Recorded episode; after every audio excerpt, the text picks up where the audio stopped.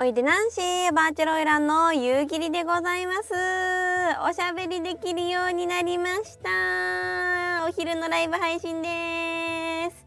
これね、えー、久しぶりに聞いたぞという方何が起こっているかわからないと思うんですけれども事情を説明しますとですね私、えー、大久保にあった親知らずをぶっこ抜きまして本当にもう顎も腫れて糸もなんかペロペロして痛くて喋れないという日々を過ごしておりましたが先日、えー、無事抜歯の次の抜糸ですね、えー、糸を抜くということも糸を抜くということもやりまして無事おしゃべりできるようになりました。嬉し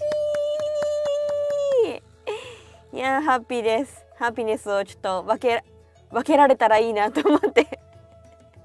久しぶりのライブ配信でございます。よろしくお願いします。皆さんどうですか？皆様お元気にしてましたか？なんかこれ本当不思議だなって思うのがあの結構その親知らずぶっこ抜いたよみたいな話をするといや僕も私も実は今月抜きましたみたいなね。あっちじゃなくて。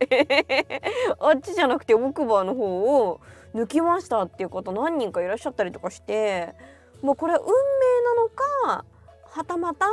まあ、そのぐらい日々人は歯をぶっこ抜いてんのかどっちなのかな？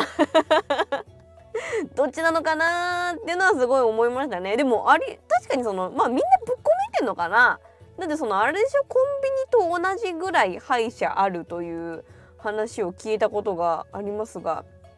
ね。ぶっこ抜いてんすかねみんなね。ほらやっぱ今今もねチャット欄にね昨日抜いてきましたってコメント来てますよ。ほらぶっこ抜いてんだみんな。いやが大変ね頑張ってるね。みんな頑張って生きてるよね。結構結構ねそうあっちのあの VTuber のねお友達とかもあのちょこちょこ抜いたっていう人いたりとかしてえっとでまあ、たまあの前にニコニコチャンネルに出てくださったあの今坂白野ちゃんっていうね酒くず系 VTuber さんがいるんですけど白野ちゃんもなんかぶっこ抜いたっつって。よよう抜いてますね皆さんね。でそんで今ですね、えー、チャット欄の方になんかメンバーシップ限定のこうコメント強調できるぜ機能みたいなのがあって今ちょうどねそれをね、えー、ハトユーさんが投稿してくださってますね。ありがとうございます。なんかこういう機能ができたらしいですよ。あのこれちょっともしかしたら音声でも出すかもなんで音声で聞いてる人何のこっちゃかもしれないんですけどこれ今夕霧のライブ配信をやっておりましてそのライ、えっと、夕霧メンバーシップっていうねあの YouTube の機能があって、えー、月額990円なんですけどあのこれに加入するとその限定の絵文字が使えたりとかそのチャットの部分にこうなんか強調するみたいな機能を使えたりとか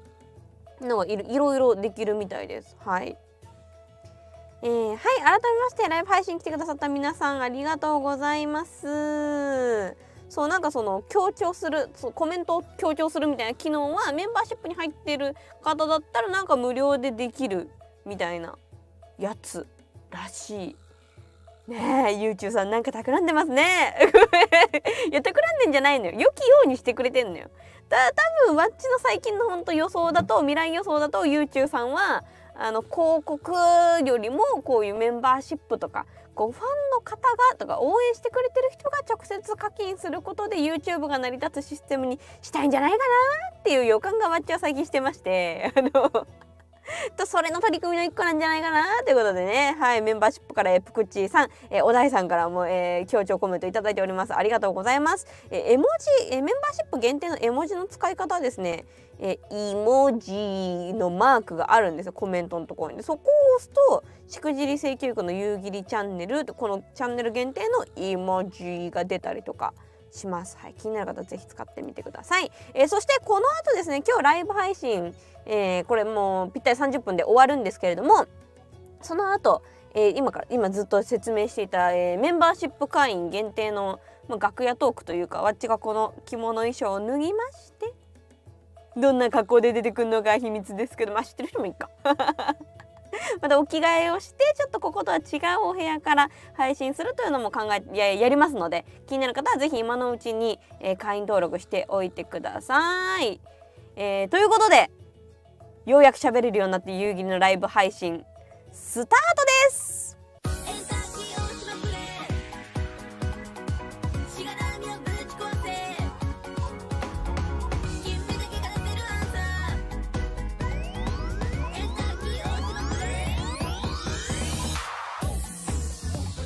はい始まりました。湯切りライブ配信です。え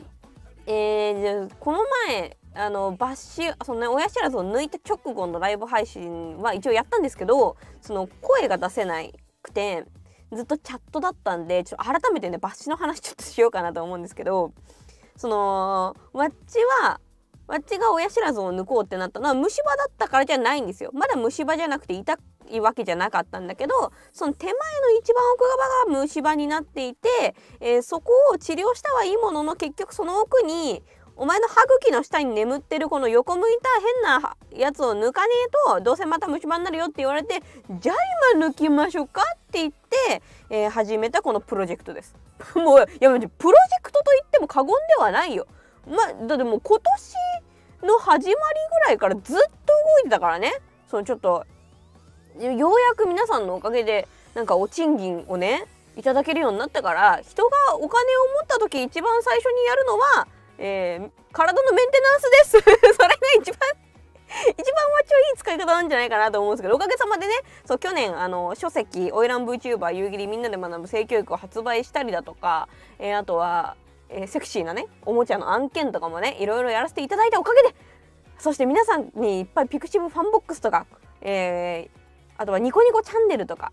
グッズ買っていただいたりとかしたおかげで皆さんのおかげでようやくお賃金が入ったんでちょっと歯医者行こうっつって。歯医者行ったらそういうのが見つかりましてでやろうやろうっつって。でもこれ大学病院じゃないと抜けないやつですねってなって大学病院を予約紹介状書いてもらって大学病院を予約しようとしたらその予約に1ヶ月半ぐらいかかったんですよ。もうなんかめちゃめちゃ混んでてダメですねっつって。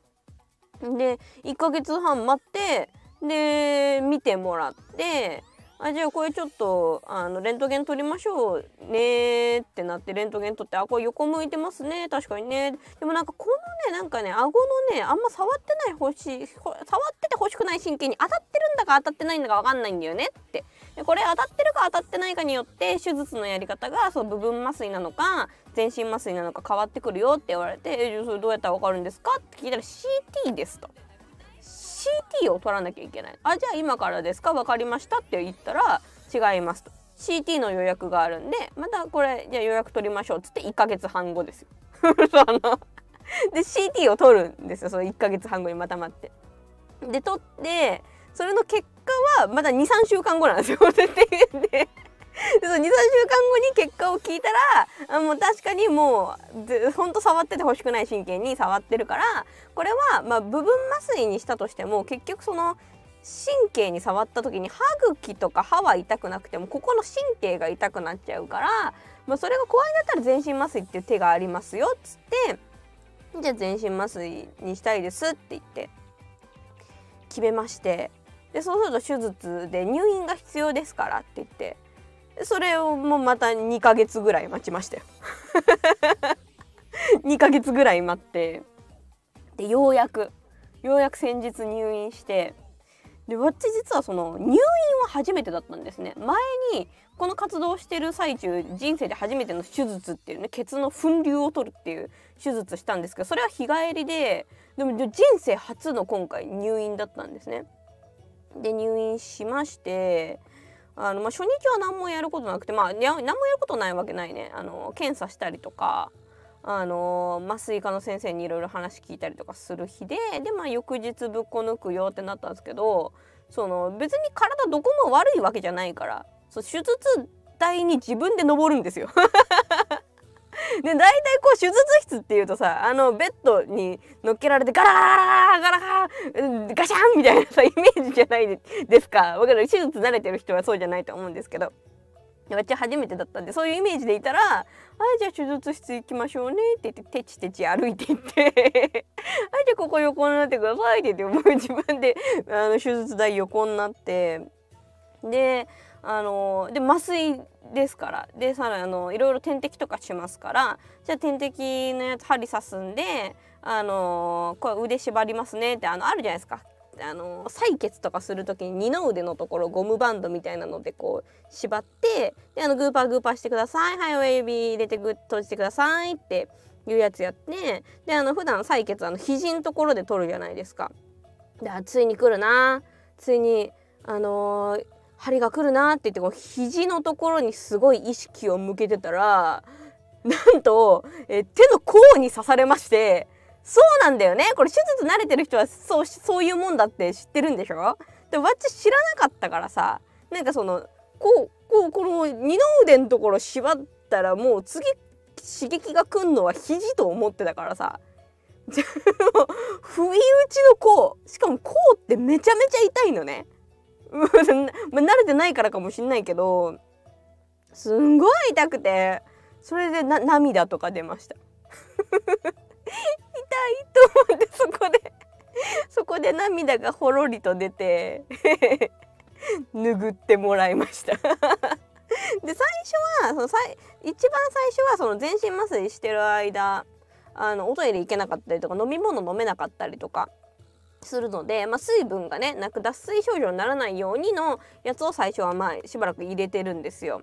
でえー、っとでそれしばらく入れた後についにその全身麻酔の麻酔がね投与されるわけですよ。で全身麻酔のじゃあやつ入れますねって言われてで腕しびれますよって言われたの。でじゃあここで腕が確かにビリビリビリって電気が走るみたいななんか痛みを感じてあここから徐々に眠くなっていくのかななんて思ったらもうその次の瞬間ぐらいからもう意識ないっすね。でさこれわっちが期待してたのは全身麻酔のわっちのイメージはこうじゃあ全身麻酔ですよって言ったらスッて眠って目を開けたらなんかあのまばたきしたらもう終わってるみたいなので時間瞬間移動かなって思ってたんですよ。わっちはねわっちのイメージでは。ただですねこれ。これわっちだけからあの夢を見たんですよね合間に。多分その麻酔が切れてきて起き起きる直前とかの出来事だと思うんですけどわっちがっつり仕事してたんですね。夢で。なんかすっごい仕事してて。そう。なんか喋り仕事っていうよりもまあどっちかっていうとこうこのね配信もろもろに必要なこう素材を集めたりとか編集仮編集する仕事をなんかすげえしててでバッて起きて手術終わりましたよだったからなんかその瞬間移動かなと思ったら思ってたんだけどなんかめちゃめちゃ時間かかった感じしましたね。いやすげえ仕事したしみたいな。もう。これちょっと困ってるんですよね。いやよっぽね。いやいいんだよ。わっちお仕事大好きだから別に全然いいけどでもわっちねここ最近見る夢全部お仕事なんだよね。それは それは他のこと何もしてないんじゃないか疑惑がまあ今本書いてますからね。今まだ執筆期間なんでまあだからかなとは思うけどそれにしたって仕事の夢しか見なすぎるじゃないという。ねっていうのがまあわっちの手術の人生初めての全身麻酔の思い出ですね。でその後、まあ目覚めたからといってその後すぐ動けるかといったらそうではなくてその後あの3時間ぐらいずっとその、まあ、体調整える的なあの点滴をずっと打ってでその34時間後ぐらいにやっと自力でトイレに行けるようになったかな点滴は引き続き打ってるんであの人生初のあのほらあの棒にさ棒に点滴がぶら下がっててそれを持ってカラカラと歩くっていうあれ人生初のあれやりましたね。あこういう感じなんだって。思った。でもやっぱちょ手の甲に針が刺さってるっていうのが怖すぎて。怖すぎてでしたね。うん。でもほんと看護師さんがすごく優しくてあ体調が悪い人にはこのぐらい分かりやすく優しくするべきなんだなっていうのはちょっと分かりましたね。ああんまり身近にその体調崩してる人いなかったんで今まで。結構親とかが体調崩してる時になんかもうどうしたらいいんだろうみたいな感じで接してたんで分かんない接し方してたんですけど人が体調を崩したらこのぐらい「ねえねえさん大丈夫ですよ大丈夫だからね」ってね。やっぱ弱ってるから体が弱ってる時って心も弱るからあの本当にもめちゃくちゃ分かりやすい優しい言葉をかけてあげるっていうのはこれすごい必要なことなんだなとバーチャルオイラン夕霧学びました。ということで一旦 CM です。突然ですが性知識足りてますか？何がわからないのかわからないあなたにおすすめ。バーチャルオイラン夕霧みんなで学ぶ性教育。全国の書店 Amazon 楽天電子書籍で発売中。夕霧の巣が見たい？それはハードコア夕霧オタクですね。YouTube のメンバーシップに加入するとメンバー限定の雑談配信に参加できるよ。月額990円。着物を脱いで待ってるね。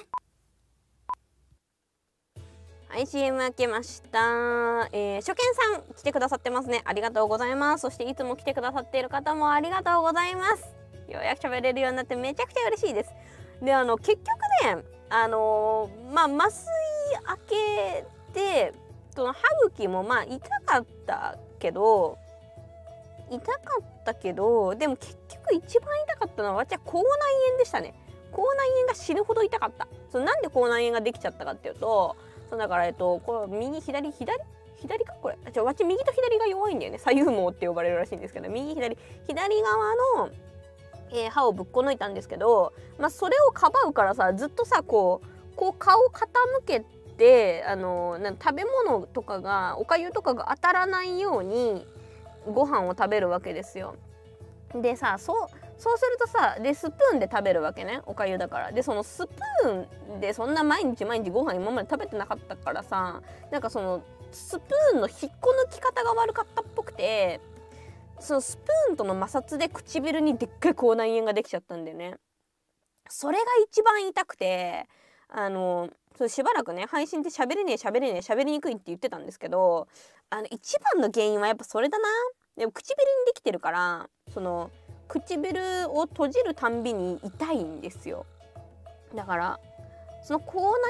炎がようやく2日前ぐらいからちょっと塞がり始めて今日まあまだちょっとあるけどもう塞がほぼ塞がってて別に当たってもそんなに痛くないみたいな。こう手でガリとかやんなければ大丈夫みたいな。状況までようやくなったんであこれもう喋れるなって言って、えー、おしゃべり配信をしております。であれですね進捗えー、わっち新しい本新刊を書いておりまして、えー、快感系の本なんですけれどもそれの執筆がもうだいぶだいぶ進んでおります。文章に関しては明日締め切りがまだちょっと1個あるんですけど。明日締め切りあるんだよな。そう。明日そう今日木曜だよね。明日8で金曜だよね。そう文章とイラストの締め切り明日なんだよな。ちょっと待って終わったら書かなきゃな。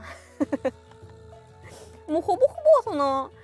あの書くとなる部分は書き終わって編集さんに渡してもうほぼ本みたいな状態にしてもレイアウトしてもらってそれを見てさらにあちょっとやっぱレイアウトしたらこの言葉いらなかったかもとかこれ付け足した方がいいなとかあのいろいろと赤ペンでお願いを書いてそれを提出するのは昨日やったちゃんと。それは提出した。でえー、っとタイトル会議もやってほぼ決まりです、まあ、ただまだ解禁の号が出てたのでもう少々お待ちください。予約日も多分その辺と同時に出るんじゃないかなと思います。で今やってるのがそのそうえっとコラム。コラムね。コラム。コラム書きたいこといっぱいあるんだけどそこでその中でどれを出すのが最適かなっていうのはちょっと本の全体のバランス見てまだ考えててでもまあ書き出したら書いちゃうんですけどね多分ね。書き出したらすぐなのよ。書くまでが長いのよね。書こう終わったらすぐ書き始めよう。であとはイラストですね。挿絵。もちろんその図解とかほら女性のねあそことかさそういうのって正しく書かなきゃいけないですからそういう図解とかに関しては図解とか大義とかに関してはあのプロの、えー、イラストレーターさんに描いていただいてるんですけどそれ以外のちょっとしたこうワッチのゆるいお顔とかねあとはもうワッチのエチチ哲学をすごい詰め込んだページとかもあるんですけどそういうところの挿絵とかは自分で描こうと思って書こうと思ってっていうか明日締め切りなんでもう書かなきゃいけないんですけどそれそれをやってます。であのそうイラストに関してはわっちあのイラスト描いてる部分一部録画してあるんでちょ後日ちらっと公開しますね。こんな絵を描きました。自分でっていうのを。であとはあとはねあそうだ。これまだこれもまだ解禁ちょっとできないんですけどその新刊今書いてますがそれと別の媒体でも文章が出ます。近日。カミングスーン。これももう今週締め切りだよな確か。そうなんですよ。でちょっとやべえな。締め切りが2つ。あるな。でも嬉しいよね。こう締め切りに追われるとかやってみたかったし。人生で一回。一回。もうわっちもともとは漫画家になりたかった人間ですからね。あの背背景とかあのポーズが描けなすぎて。あとはその親が一番反対したのが漫画家だったんですよ。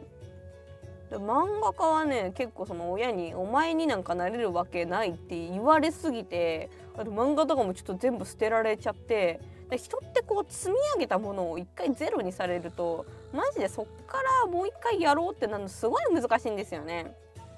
いやマジでわっちも怖いよこの YouTube ある日消された時にもう一回立ち上がれるかって言ったらちょっと怖いでもこれに関してはもう応援してくれてる仲間たちがいるから、まあ、これに関しては立ち上がれるかなとは思うんですけど、まあ、そうじゃなく本当自分がやりたいなっていう1年だけで全然ファンとかも何もいない状況でやってたやりながら積み上げてきたものをゼロにされるとなかなか立ち上がれなくてね。結局あの、漫画家っていう夢は諦めちゃったんですけどせっかくだからちょっとコラムで漫画描こうかなとは。まあでもちょっとどうかな。まあ悩んでます。バランスもあるんでね。書籍全体のバランスもあるんで。うーん。何を書くのがいいのかな。あんまりこうね知識だけを書いちゃっても夕霧の本である意味がないとも思うから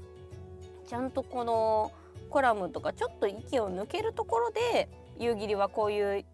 存在ですよこういうこと考えてますよっていうのを盛り込めたらまあそっちの方がいいのかな結局あの知識は世の中に溢れてるんですよ無料でも有料でもね。でそのその知識を使えるかどうかって、まあ、知ってる知ってないももちろん大事なんだけどなんか結局はこの人が言ってたからやってみようとかそのその人のことをある程度こう好意的に感じていないとなんか知ってるだけではあのー結果に結びつかないと私は思っていてだからその本としてどうやったらパートナーを気持ちよくできるかっていう知識はねもう結構ギュムギュムに詰め込んでるんですけど多分それだけだとそれだけだと効力はちょっと少ないのかなって思うのでできる限りこうあっちのことを知ってもらえる工夫もしたらしていけたらいいかなってっていうのは思ってますね。っていうのを締め切り2日前にまだ考えてますね。いや書いたら書いたら早いから 書いたら早いからって思ってるからダメなんだよね。でもでもマジで今回の執筆はこれでもかなり計画的にやってきたと思うかなり。今まで締め切り1個も落としてないです今今回というか前回も落としてないけどあの前回は本当に初めてで右も左もわからない状況だったのであの本当にたくさんの人の力を借りてなんとかあのやった本なんですね。で今回ももちろんたくさんの人のお力も借りながらもあのより自分でなんていうのものを作るものを考える企画するパートがすごく多かったので結構締め切りもこまめにあったんですけどその締め切りに対してちゃんと自分なりに 早め早めのスケジュールを切ってやってこれたからこれは一つ自信になりましたね。うん。えーそしてプクチーさんからあありがとうございます。漫画書き台差し入れいただきました。ありがとうございます。うんうんうん。ありがとうございます。こんなねお昼の時間にライブ配信来ていただいてありがとうございます。ありがとうございます。めっちゃ嬉しいです。え、この後 CM 挟みましてエンディングありまして、え、その後、え、メンバーシップ限定のライブ配信となります、えこの後もあと5分ぐらいでね配信配信終わっちゃってその後メンバーシップ配信始まっちゃうのであのすぐ移行したいなっていう方は今のうちに、えチャット欄にある、え円マークお賃金のねマークのところを押すとそこからメンバーシップに入れたりとかあともしかしたらスマホだと表示されない可能性もあるので、えー、そういう場合はブラウザとか、えー、PC とかで夕霧チャンネルのトップページ、えー、飛んでいただくとメンバーになるみたいなボタンがありますので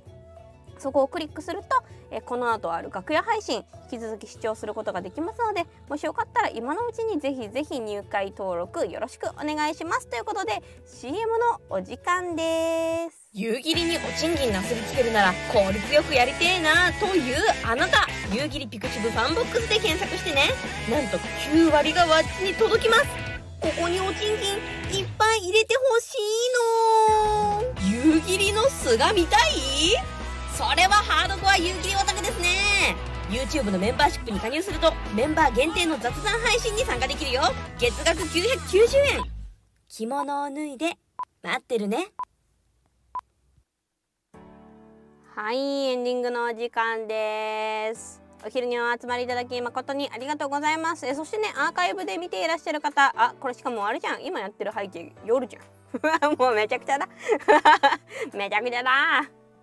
ね昼だったり朝だったり夜だったりいろんな時間にアーカイブとか音声とかで楽しんでいただいていると思います。本当にありがとうございます。この1週間半ぐらいまあうちはほとんどお仕事はできずまあ各仕事はちょこちょこやってはいたんですけど こうやって配信をねちゃんとすることができなくてあのやっぱ早くみんなに会いたいなっていう気持ちが強かったですね。そう仕事はそう書いててもみんなの顔は顔は見えないというか、まあ、もちろんねこれだって、えーと、バーチャルだからみんなの顔が見えてるわけではないけどやっぱり今、えー、チャットを打ってくださってる方のアイコン一つ一つ脇から見えてますしお名前一つ一つ見えてますしコメント一つ一つ見えてますし本当にあのあ今日もお互い生きてるね嬉しいねって感じられてやっぱりライブ配信っていうのはわっちにとってすごい特別なものなんだなと思いました。えー、そしてこの、まあ、療養期間結構テレビ見たりとかあのいろんな映画見たりとかする機会多かったんですけどその中でこのコンテンツ素敵だなこの俳優さん素敵だなあこの俳優さんにパワーもらったなっていうことがすごく多くてでその時にふとね立ち止まったわけですよ。いつもこうコメントしてねとかあのみんながいるってこう示してよってお願いしてるけどまあそうだよなみんながみんな書くわけじゃないけどだけど別にコメントするわけじゃないけど見てる人って絶対いるしコメントするわけじゃないけど頑張ってねって思ってくれてる人絶対いるしコメントするわけじゃないけどあの夕霧から元気をもらってますっていう人もああこれはいていてくれるのかな？いてくれたらいいな。きっといるいるという気持ちであの頑張ろうって思いました。改めてやっぱりねどうしてもこう自分がずっと配信してるだけの立場になっちゃうとどうしてもこう動いてる人何かアクションを起こしてる人のことしか見えなかったりとかするけどやっぱり自分が視聴側になってみてそうじゃないけどいつの間にか誰かに元気を与えてることもあるんじゃないかなと思えたので非常に実感できたのであのそんなあなたにもね声を発してないあなたのことも、えー、私思いを馳せてますよ。本当にありがとうございます。ね。えー、なのでこれからも一回一回のライブ配信感謝を。でなんか泣いちゃいそう。やだやだ。久しぶりにライブやって嬉しくて泣いちゃいそう。嬉しくて。ね。なんかみんな見てくれてるのになんかちゃんと分かってなかった自分が悔しいなと思って。悔しいなって思ったからこそあのこの気持ちを忘れずにこれからもやれる限り皆さんに声を声と元気を届けていけたらなと思います。今日はライブ配信来てくれて誠にありがとうございました。またね